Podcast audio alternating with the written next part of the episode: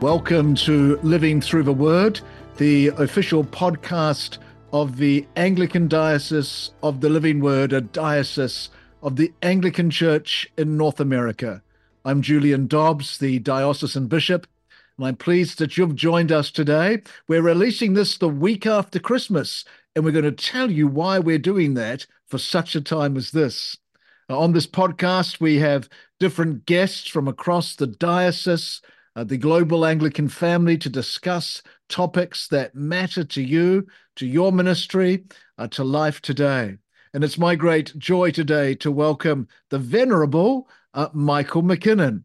Uh, Father Michael, welcome to Living Through the Word. Thank you, Bishop Julian, and blessings to you on this morning. It's so good to uh, have you with us. Just uh, before we get to the reason why you and I are doing this for post Christmas, tell everybody a little bit about you. How did you come to faith? And then you pastor a wonderful new church uh, in North Carolina. Just tell us about that. Yeah, so very quickly, I was very blessed to be raised in a Christian family, one who my mom and dad taught us all to to love the Lord, to love His Word. Um, although I was raised uh, Roman Catholic, my parents uh, read the Bible to me every night.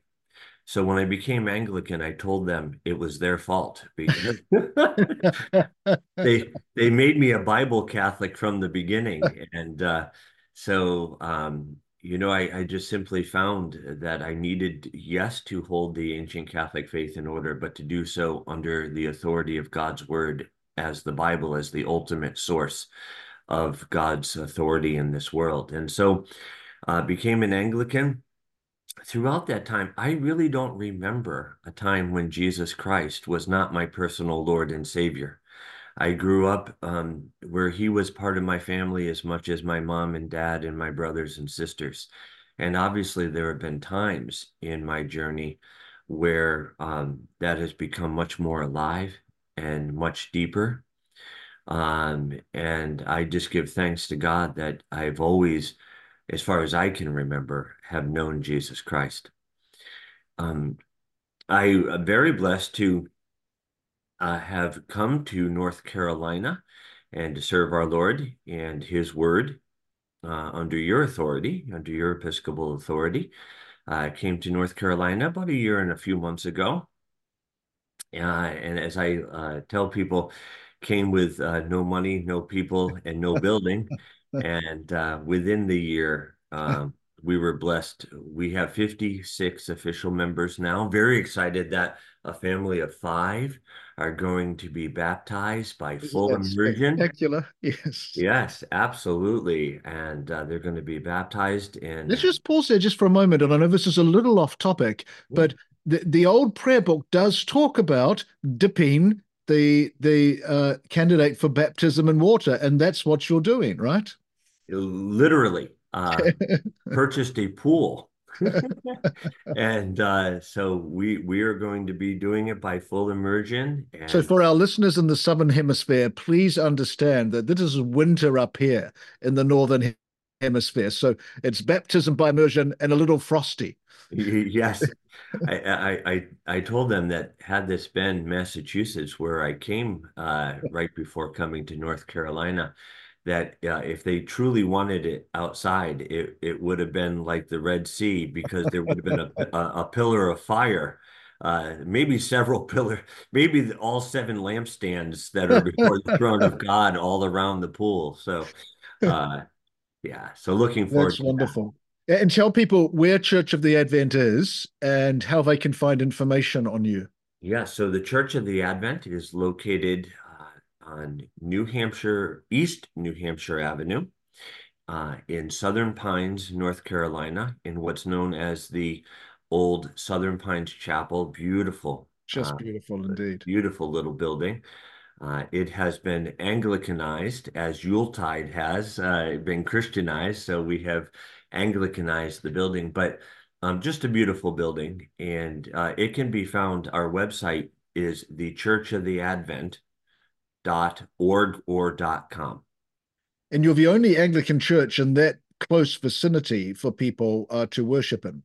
In the ACNA, that's absolutely correct. We are we're the only one in all of Moore County, which is one of the fastest growing um, counties in North Carolina, and we are the only ACNA church in all of of Moore County, and we hope to uh, grow more and more.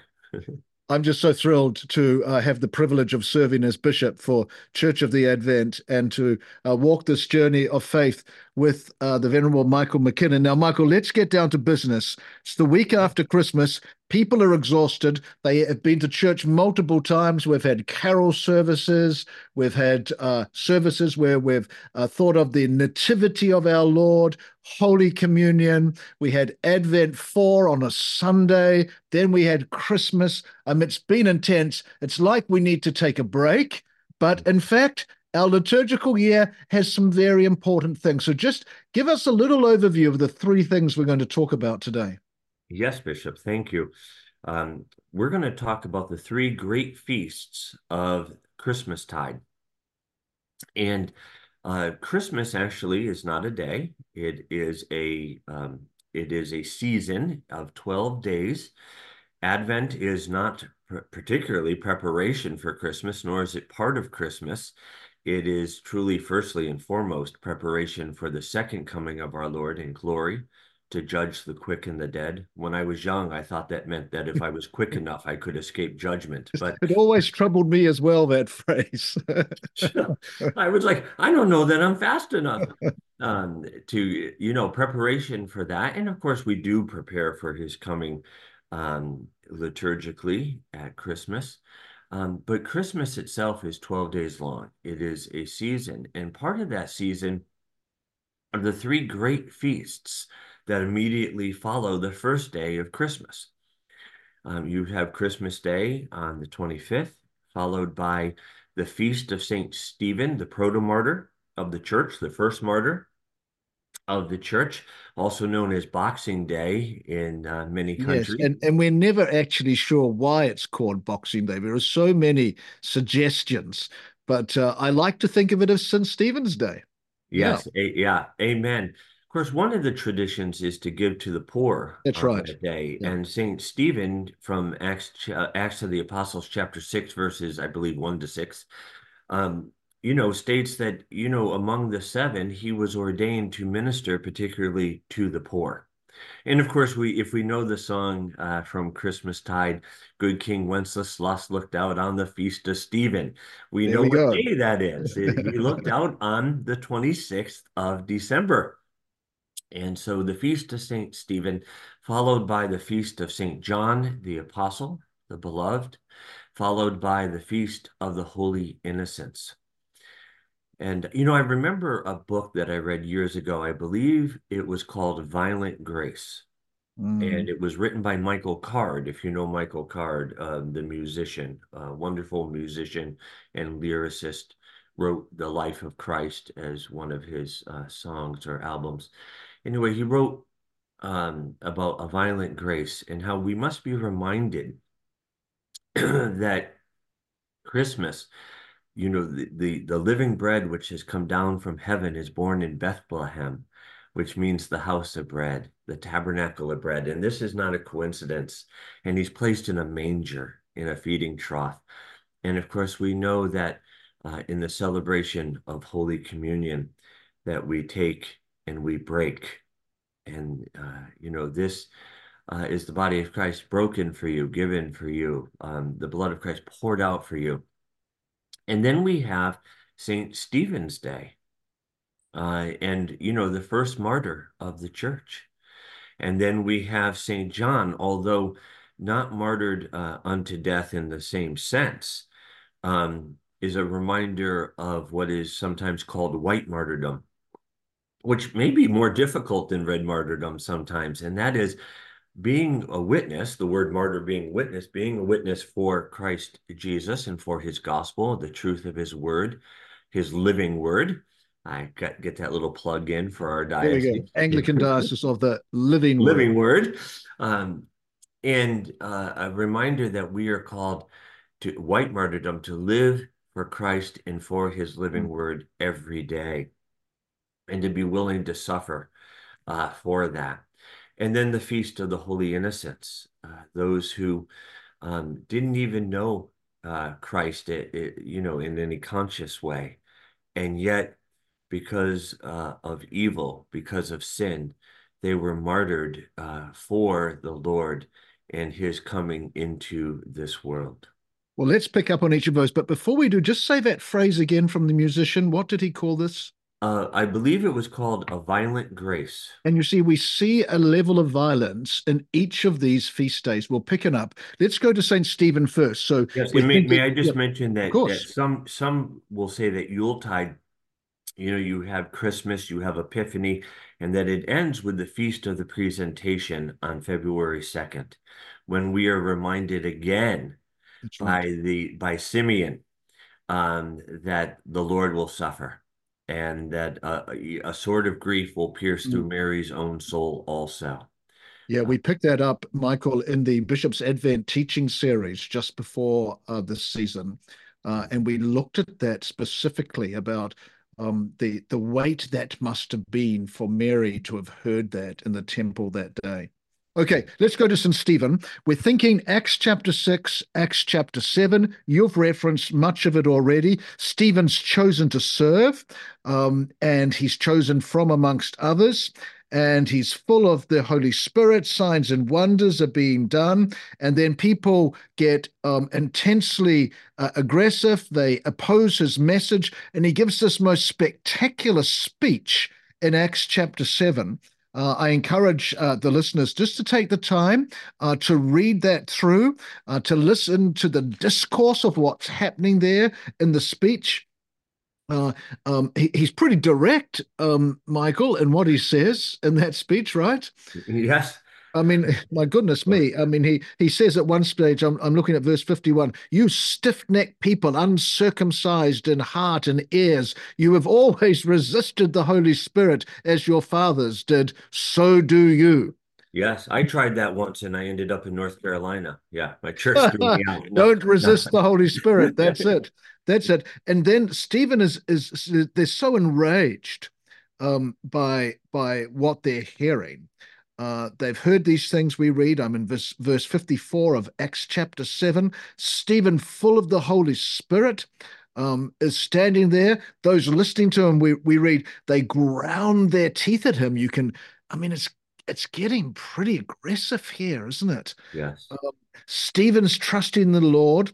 Uh, and he says, Behold, I see the heavens open, the Son of Man sitting at the right hand of the God. And they cried out with a loud voice and stopped their ears and rushed together at him. And they cast him out of the city, stoned him. And the witnesses laid their feet and garments at the feet of a young man called Saul. Isn't it interesting? We, we, uh, the church owes Paul to this ministry of Stephen fascinating. Yes. Stephen loses his life. He's stoned to death. He becomes the first Christian martyr. Thoughts about any of that, Michael? Yes, absolutely. Saint Stephen, called to serve the poor, along with Philip the deacon, becomes a very powerful uh, preacher of God's word. Uh, so powerful that those whose hearts are hardened are so pierced that the the violence, the anger, the ungodly anger within them uh, overflows from them, resulting in in this mob stoning him. And yet the opposite, his heart so opened to Christ, to the Holy hmm. Spirit, that he's full of the Holy Spirit, not only willing to give his life for the Lord, but to give testimony to the Lord as he's dying and to become an icon of Christ Jesus. Note his words so reflecting the words of Christ from the cross of Father oh, so forgive powerful them. That I mean, there, there, there's the analogy with Jesus, isn't it? Jesus is on the cross. Father, forgive them. Stephen, uh, Stephen echoes that here for those about to execute him. Father, forgive. Yes, praying, praying for his persecutors, yeah. loving yeah. his enemies, praying for his persecutors, yeah. and and joyfully giving his life. And I remember that passage in Hebrews, for the joy that was set before him, meaning Christ, you know, he endured the shame of the cross. And so here, Stephen, joyfully, in a sense, uh, though very painfully, giving up his physically, giving up his life for Christ, for the gospel. And in those last moments, um, witnessing the word martyr again, meaning witness, witnessing to Christ. And I can't help but wonder, even though um, they laid down their garments at the feet of Saul, who was overseeing this, kind of an irony in the sense of being an overseer, right? That Paul were seeds beginning to be laid in his heart. Interesting, isn't it? Because none of it would have been a surprise to God.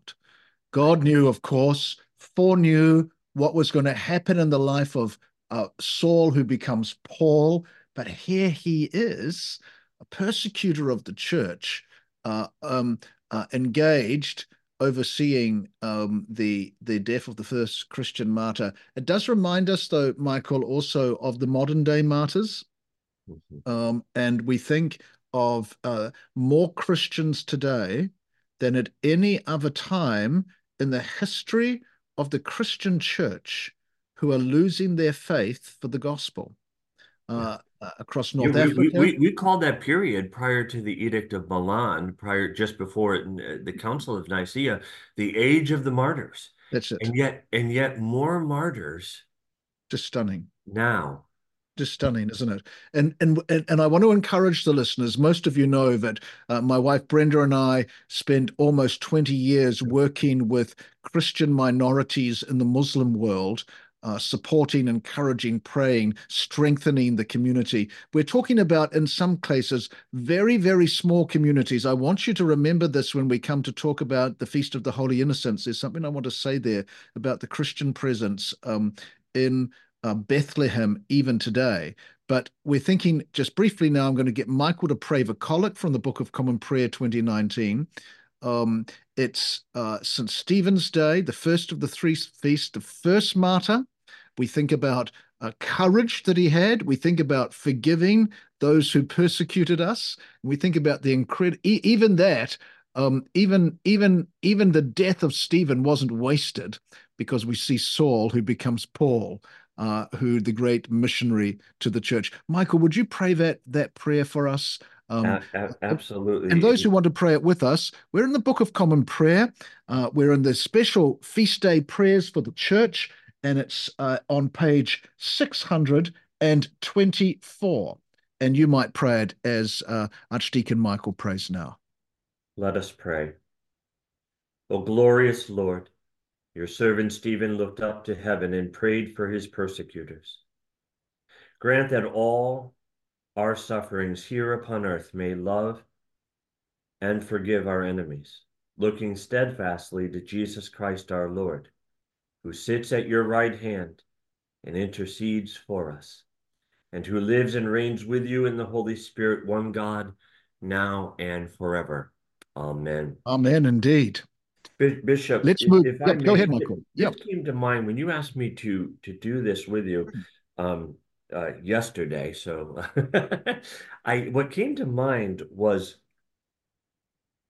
um, in the you know why do we keep these feasts yeah why do we remember the martyrs in particular among the saints and what came to mind was uh, in among the writings of the apostolic fathers the writings um, uh, the the martyrdom of polycarp bishop of smyrna. And i just wanted uh, quickly yes please. it, it addresses it why we do this. We why do we keep these feasts and particularly of the martyrs? And the author writes for Christ, we worship as the Son of God, but the martyrs we love as disciples and imitators of the Lord. And of course, we mentioned how Stephen, in particular, was an imitator of the Lord, even unto death. And then um, the author goes on to say, We took up his bones, more precious than costly stones and finer than gold and deposited them in a suitable place. And there, insofar as it is possible, the Lord will grant that we come together with joy and gladness and celebrate the birthday of his martyrdom, both in memory of those who have contended in former times and for the exercise and training of those who will do so in the future. So, right from the apostolic age, and of course, feast days go all the way back to Judaism, but the idea of of yes, we worship the Lord and the Lord alone, but we honor and love the martyrs, the saints, and we commemorate their days and their days to be celebrated, feast days for the um, the uh, the Lord has been made known through them. I mean, I think about with with the martyrdom of, of Stephen, before we move on from Stephen, what would you know, God working all things for good, Romans 8 28, what happened? The people scattered, but they took the from Jerusalem, but they took the word of God with them wherever they went. And so the word of God spread. Let me just mention something about the saints, Michael, and I'll read from our catechism. It's question 100 Who are the saints? Mm-hmm. The saints are all those in heaven and on earth who place their faith in Jesus Christ, who are set apart, holy to God in Christ, transformed by his grace. And we have much to learn from them. And especially uh, those that we're going to be speaking about today. Michael, great. Let's move to St. John.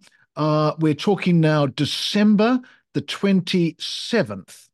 Um, no doubt, Michael, you, of course, like me, are a lover of um, uh, fine things in churches. When you go into a church that has beautiful stained glass mm. and you cast your eye around the glass, you'll often see the images of the um, the uh, four gospel writers. Mm. Uh, uh, the first, of course, being Matthew, uh, his image is the lion uh, because G- he was seen, he specifically saw Jesus as the Messiah, the lion of the tribe of Judah. Then we've got a man standing for uh, St. Mark, uh, the most plainest and straightforward of all the human gospels.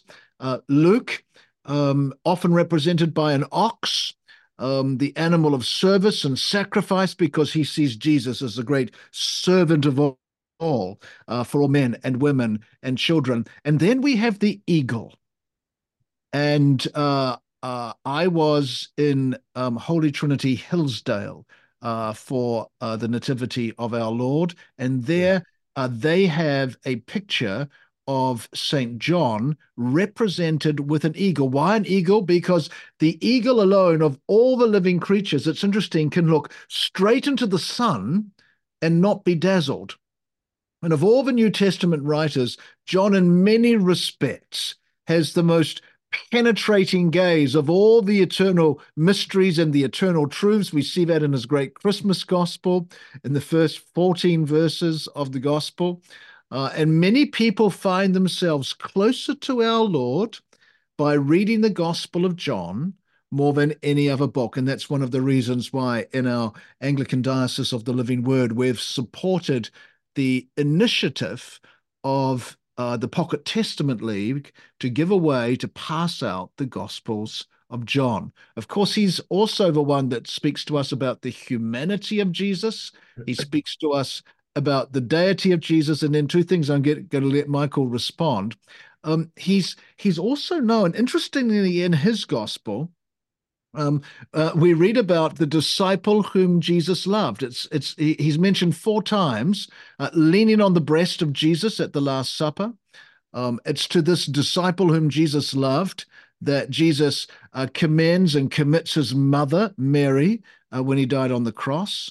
Um, it's to Peter and this disciple whom Jesus loved uh, whom Mary Magdalene met on her return from the empty tomb. I mean, imagine that. And it's this disciple whom Jesus loved who was present at the resurrection appearance by Jesus up in the north uh, in the Sea of Galilee. And that's a powerful story where Jesus meets with the disciples makes breakfast for them. And he's he's also noted in uh, in the gospel in a sense as a witness. And you referenced this earlier, Michael. We hear his voice he who saw this has testified to you.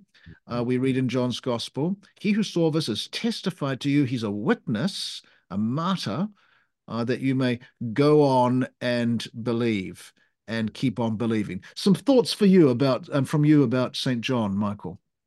After that very lengthy introduction, I apologize. Saint Saint John um, is is special to me for one reason. Um, I was named my middle name is after Saint John the Apostle because I was the youngest of uh, many children. Ah, there you go. And uh, and so I and and and of course everyone knows that the youngest is the beloved. Uh, so you know, uh, just ask my older siblings. And um, but I also am the youngest, Michael. ah, see, so we're in agreement here. It seemed good to us and to the Holy Spirit. I can't say anything in case my sister is listening. um, you know, so John, you know, being the youngest, um, likely of the apostles, being rather young when called to to follow the Lord, um, uh, follows him, and is the one uh, to who is at the cross. Mm, He's at the cross. So, you know, he's with the Lord at the beginning of his passion. Uh, uh, when the, the Last Supper begins in the garden, he's among the the inner circle, the three, Peter, James, and John, who are called um, uh, to be close to Jesus and to keep watch uh, with him as he confronts um, the the enemy and uh, suffering uh, in in temptation and um, and betrayal within the garden, and is there with the Lord uh, at the at the uh, at the cross, and as you say, um, among the disciples, uh, one of the the first to to hear of the resurrection and to run um, more speedily than Peter, we might add. He points that out uh, to run to the empty tomb and to become that witness, and and lives quite a long time, uh, always with his life given to to the Lord and to to His Word. Um, and I love that um, analogy of the eagle. Mm, I think so one, powerful that, isn't it? Yeah. yes, one like a flying eagle. I don't know if CBs uh, were big back in the day uh, in in your area, but when I was a kid, C CBs were huge, and my handle was Flying Eagle after Saint John from the Book of Revelation, one like a flying eagle. And so, uh, you know, the idea that they can look directly into the sun. And, you know, of course, he's one, again, one of the three who beheld Jesus uh, in the transfiguration. He beheld his glory, as he says in John chapter 1. Uh, you know, we have beheld his glory. Um, I believe, of course, I didn't make this up, but it, comes from others, but believe that, you know, that's a reference to the transfiguration. Yes. We have beheld his glory. It's fascinating that, Michael. I often say, you know, Jesus gave his life for the world. He was, he, he, he engaged so closely with those 12, but he poured his life into three, Peter, James, and John. Mhm. And uh, you're referencing that moment of the transfiguration here. John's there. It must have been the most incredible event. Absolutely. Um, and and you know, being able to behold Jesus Mm. in his divinity, even to have a glimpse Mm. uh, into the the uh, the person who they knew, um, and to realize, you know, because they they certainly knew uh, because they knew Mary, they I'm sure they knew the story of his birth, and to know who is this child born to us in Bethlehem. He is not only the Son of God the Father, but God of God, light of light, very God of very God. And we remember him. I'll get you to pray for prayer in just a moment. December 27. Uh, let me just make some uh, some concluding thoughts here about John. Later in life, most scholars uh, believe John goes on and he lives in the city of Ephesus. Mhm. Um, Irenaeus, the bishop of Lyon, uh, around 180 AD, says John wrote his gospel and his letters uh, there at Ephesus. He's later on the, the island of Patmos when he receives a vision of the um, revelation. Um, that being the case, I just I just offer this for 70 years. John had thought of Jesus day by day. Um, the Holy Spirit had opened out to him the meaning of what Jesus had said. So when John comes now at the end of his life and his days he knew were numbered, he sits down to remember not only what he had heard Jesus say, being so close to him, leaning on, on his breast, but now he knows what Jesus meant. And he remembered how Jesus had said, I still have many things to say to you, but you cannot bear them now. When the Spirit of truth comes, he will guide you into all truth. John said that, chapter 16. Yes. And there were many things, no doubt, which 70 years ago he hadn't understood. Many things which in 70 years the Spirit of truth had revealed to him. And when we read his gospel, let's remember we are reading the gospel uh, in which we see the work of the Holy Spirit speaking to us through the things that Jesus said. Yes. And he reminds Amen. us, he Amen. reminds us, this is Jesus, the word who becomes flesh. Amen. And you know, I think about that moment when he lays his head upon Mm. um, the breast of Jesus. So beautiful, And-? Uh, and I think about how when we partake in the sufferings of the Lord, um, which is the, you know, that's the moment of God's forgiveness, God's love, His mercy, His truth, all being poured out uh, upon the world for the salvation of the world. Um, that that's the intimacy that we share with the Lord is uh, can be articulated in a sense by imagining that we are now placing our heads upon the breast of Jesus, close to his heart. Oh, And when he's at the Last Supper, you know, when we uh, encounter the Lord spiritually um, in Holy Communion, that the the intimacy is so beautiful and so deep that it's as if we are, well, I believe we are with him, and our head is laid upon his heart. His, the, oh, that's just so beautiful, Michael. Will you, with that thought, pray the collect for St. John? Absolutely. Thank you, Bishop. Let us pray. Shed upon your church, O Lord, the brightness of your light, that we, being illumined by the teaching of your apostle and evangelist John, may so walk in the light of your truth, that at length we may attain to the fullness of eternal life. Through Jesus Christ our Lord, who lives and reigns with you in the Holy Spirit, one God, forever and ever. Amen. Amen. Well, let's move to December the 28th, the Feast of the Holy Innocents. Now, Michael, I have to confess to you that this day, December 28th, is a significant day for me and my beloved Brenda because it is our wedding anniversary. Okay. And the bishop, Bishop Derek Eaton, to whom I will always refer to as my bishop, stood up at our wedding service uh, just after Christmas, December the 28th, and he said, We've come here to celebrate the Feast of the Holy Innocents as we remember Julian and Brenda. But then he said, Of course, that's taking the feast entirely out of context, which it is, because this is really a gruesome story. And it's it it it's it's somewhat beyond our comprehension. Let me just set the scene. So the wise men have traveled from the east. Um, uh, they bring their message. Um, they're looking for the Messiah, the King of the Jews. That's an important phrase because enter into this um, horrific season uh, a man called Herod. He was a pretty grotesque, gruesome, and dark figure. Um, and they go back and uh, they declare that they have come to meet the King of the Jews. And uh, Herod summons these wise men secretly. Uh, I'm in Matthew chapter 2, and ascertains from them what time the star had appeared. And he sent them to Bethlehem, saying, Go and search diligently for the child. And when you have found him, bring word to me, that I too may come and worship him. Well, they knew, of course, that wasn't Herod's intention.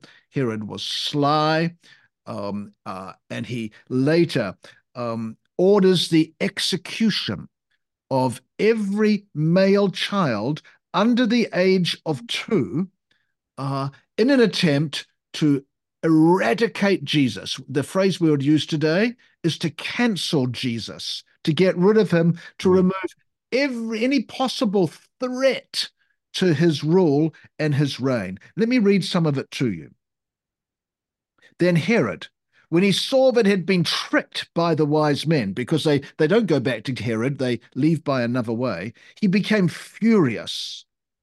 And he sent and killed all the male children in Bethlehem and all that region who were two years old or under, according to the time that had been ascertained from the wise men.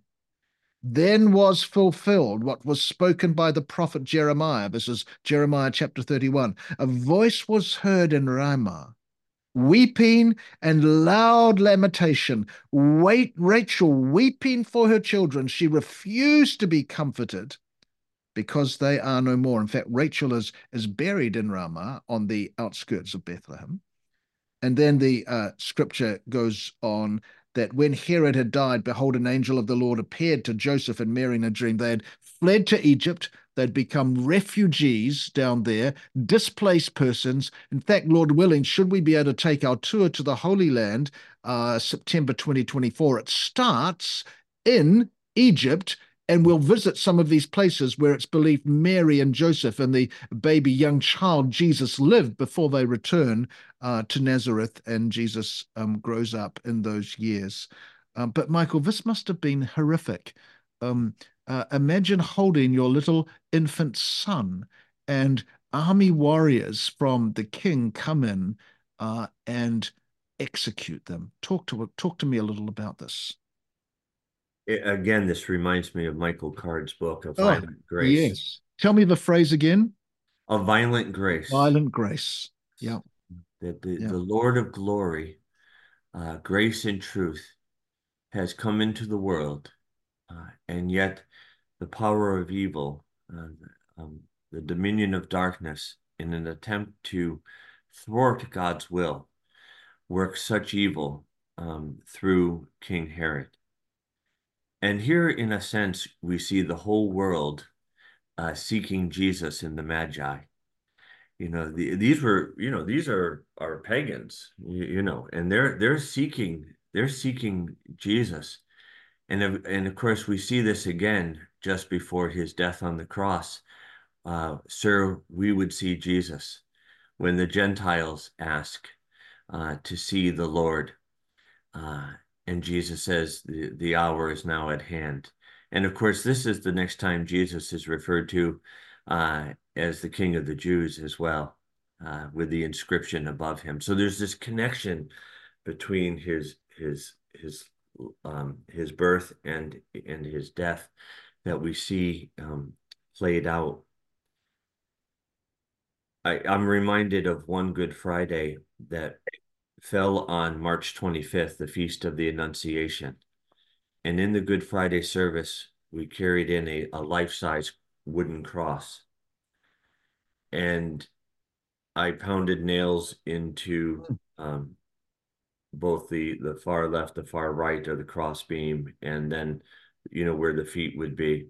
And in between the pounding of the nails, which rang out throughout the church, um, uh, a young woman, uh, a girl, um, saying one verse each in between of Silent Night, mm. reminding us the connection between the coming of the Lord into the world and his and his death. And so a violent grace. And so these children so innocent and their mothers holding them as you you mentioned, giving their lives without knowing mm. that they were doing so.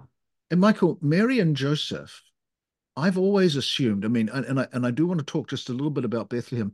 Mary and Joseph would have known most of these families, relatives, many of them. Bethlehem was a small place back then. Yes. Um, it it it wasn't large. It's not super large today, but it's a it's a it's often not right at the moment, but a bustling city. Um, uh, uh, but back in Jesus' day, it was small imagine the reports we assume Mary and Joseph would have received down in Egypt. Uh, Herod's come in, uh, killed our relatives' children. I mean, it must have been horrific. Yes. Uh, the yes, and well, in in the prophecy that is quoted, right? Mm. She cannot mm. be consoled. Mm. Right? Mm. Um, The, just the, unbelievable. It reminds us, Michael, also of the of the considerable, indisputable importance of the sanctity of every human life, including life in the womb. Amen. And um, we we we we are about in January this year. Uh, many people will gather in our nation's capital, um, not not to protest against abortion, but to celebrate life Amen. And we, we recognize that in the womb, and I and I, I do recognize this is so painful and controversial to many, but in the womb, it is God Himself who who who knits together a new life from the moment of conception yes. to natural death. Every human life is so loved and valued by God. And yeah our own diocese wrote this into the canons of our church. The the the um, I don't like to call them um, uh, legislative rules, but but they but they speak truth to the way the church operates and governs from the scriptures. And we believed it was so important. So too did the Anglican Church in North America to codify into canon law the sanctity of every human life. And although Psalm 51 speaks, um, you know, uh, I am a sinner from my mother's womb from the mm-hmm. time that she mm-hmm. conceived me. Conception has been sanctified because in the moment, you know, conceived by the Holy Ghost of the Virgin mm. Mary and became man. That moment of conception in the womb for our Lord is the first, firstly, the womb becomes the first tabernacle of God incarnate. Secondly, that is the meeting place now, not the, the tent of meeting, that being a foreshadowing, not the temple, he himself is the temple. So the, the conception becomes the meeting place between uh, God the creator and his creation, between heaven and earth, between the infinite and the finite, between the eternal and the temporal. That is the meeting place in the, in, in the womb of, of the Blessed Virgin Mary that moment of conception. And everything that he passes through is is wholly sanctified including conception the womb birth and so forth uh, is sanctified by the fact that heaven and earth have come together. Uh, how awesome is is the womb for uh, in Mary was none other than the, the the gateway to heaven and the meeting place with God. At you know, to quote Jacob. And I've also found it so interesting, Michael. And I want to talk about Bethlehem. And if you would allow me, I'd love to pray this collect, this particular one uh, yeah. for December 28th. But um, uh, I've always found it so interesting that uh, Elizabeth, the mother of John the Baptist, is pregnant with John in her womb and she receives a visit from Mary, who's pregnant with our Lord in her womb. And we read that John, I've always felt so sorry for Elizabeth. John the Baptist leaps for joy uh, in the womb. And that should signal to us the sanctity of life inside the womb. John's responding to the unborn Messiah yes. in the womb of his mother. Even from the womb, fulfilling his call to point to beyond himself, representing all the, the prophets, to point, he must increase, but I must decrease, pointing beyond himself to the Messiah, to the Christ. Uh, it's absolutely, and it's from the womb that he began. When did he? People always say, when did Jesus begin his ministry? Well, when he initiated uh, Christian baptism and his own baptism in the Jordan, right? When did John begin his ministry? A little bit earlier. He began in the womb. In the womb. Let me just make a, a, brief mention about Bethlehem. These events we read happened in Bethlehem and the surrounding region. Uh, Bethlehem, uh, many of you will have visited there. If you haven't, it's a sacred place to go to the uh, shepherd's fields to worship. Um, uh, in the Church of the Nativity, where you go down into the grotto, uh, where it is said that Jesus is born, and to pause there and consider God incarnate, the incarnate deity uh, being born and coming among us. But Bethlehem today is a tragic city. Um, it's a tragedy because the Christian presence in Bethlehem has been rapidly declining over the last 60 years, even longer than that. In 1950, there were 80, 87% of the little town of Bethlehem were Christians. In 2016, 12% of the little town of Bethlehem were Christians. I fear to tell you what it is today. We had a dear Palestinian Christian from Bethlehem reporting in on one of our most recent Prayer for Israel Zoom meetings. Uh, and he reminded us that so many of the Christian community today have left. The church is dwindling in that holy city. I ask you to pause for a moment and pray for the Christians, the Palestinian Christians of Bethlehem, that they may be a light to the world in that incredible place where the light came among us, where the word of God was cradled in the arms of Mary. Let's pause for a moment and I'll pay a prayer of a collect for the feast of Holy Innocents. Let us pray. Almighty God, out of the mouths of children you manifest your truth and by the death of the holy innocents at the hands of evil tyrants, you show your strength in our weakness. We ask you to mortify all that is evil within us, and so strengthen us by your grace, that we may glorify your holy name by the innocence of our lives and the constancy of our faith, even unto death. Through Jesus Christ our Lord who died for us and now lives with you and the Holy Spirit, world without end. Amen. It's been my pleasure to have uh, Archdeacon Michael McKinnon, Rector of Church of the Advent, uh, with me today. We've been talking to you about three feasts the Feast of St. Stephen, the Feast of St. John, and the Feast of the Holy Innocents. I'm Julian Dobbs, and this is Living Through the Word I commend you to God and to the word of his grace.